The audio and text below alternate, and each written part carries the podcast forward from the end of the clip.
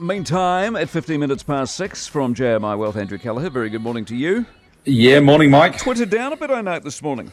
Yeah, share price is down a little bit, $49.72 the last time I checked. Um, and so we touched on this Elon, uh, the ongoing Elon Musk Twitter story yesterday didn't we? And it's played out to a possible conclusion with confirmation that the board of Twitter have accepted a proposal from the world's richest man to buy the. They keep calling it a social networking platform. Uh, Mike, is it a social networking platform? I just, you know, I'm not a Twitter. I'm not a Twitterati. but anyway, session. Yeah, well, however you like to describe it, you know, pithy comments in 20 words or less or whatever you. Anyway, he's buying it for 44 billion US dollars, so that's 66.8 billion New Zealand dollars, and that's quite a big transaction, even for a person worth over 250 US billion dollars. As is always the case with Musk, though, there are all these subplots and contexts. The price, Mike, have you noted the price? $54.20 is the offer price per share. Note the number. The 420 part of it, I suspect, is not a coincidence. I'm not sure how widely known amongst listeners the significance of 420 is. If you don't know what 420 means in the US, go and Google it. It is uh, marijuana related. It's a massively leveraged buy. Well, it's a highly leveraged buyout. So Musk doesn't actually have 44 US billion dollars sitting in his savings account that he can sort of mobile bank across to uh, Twitter. He has had to arrange financing, obviously has the means to do that. Um, $22.5 billion worth of borrowing is the number that's being uh, bandied around. The intention then is to take the company private, so it will come off the exchange. Now, that $54.20 is a 38% premium to the price on April the 1st. Uh, that is the business day before Musk disclosed his interest or his stake. Uh, the deal will look to complete later this year.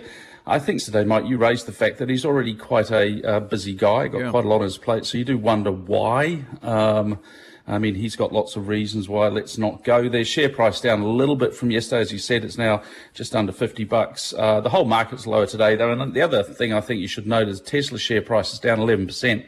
So investors thinking Musk may need to sell some of his stake. Now, speaking of, th- we finally found some people who got on a plane, went overseas, and spent some money.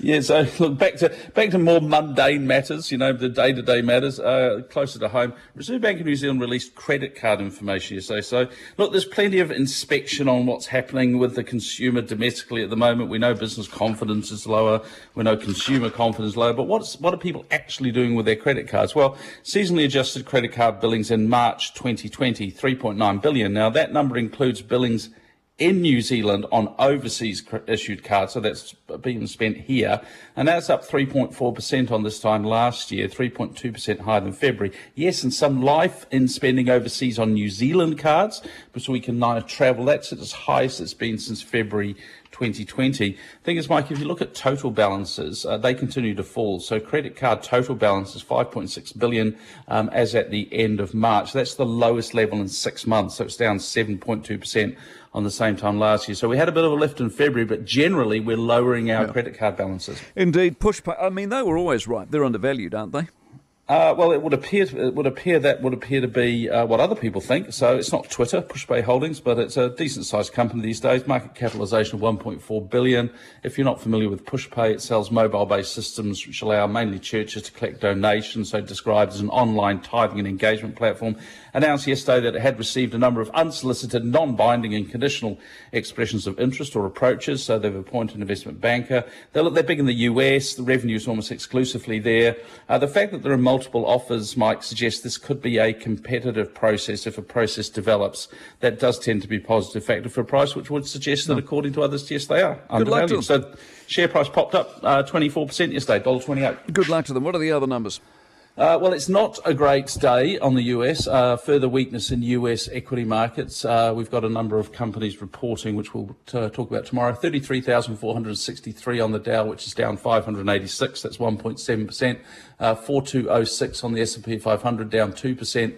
And the Nasdaq getting smacked, down 386, just under 3%, 12,617. Uh, the FTSE 100 was up six overnight, 7386. Uh, the Nikkei was up uh, 109 points, 26,700. Shanghai Composite continues to be weak, down 1.4% to 2886. Uh, the Australasian markets played catch up yesterday, so they were lower, 7317 minus 2% on the ASX 200 and the NZX 50 lost 0.8%, down 95 points, 11,813. Kiwi dollar through 66 cents, 0.6580 against the US, 0.9204 Aussie, 0.6179 euro, 0.5224 pounds, 83.94 against the yen. Gold, $1,900.76. And Brent crude back up a little bit, $105.71. Have a good one, mate. Catch up tomorrow from jmiwealth.co.nz. The inimitable Andrew Kelleher.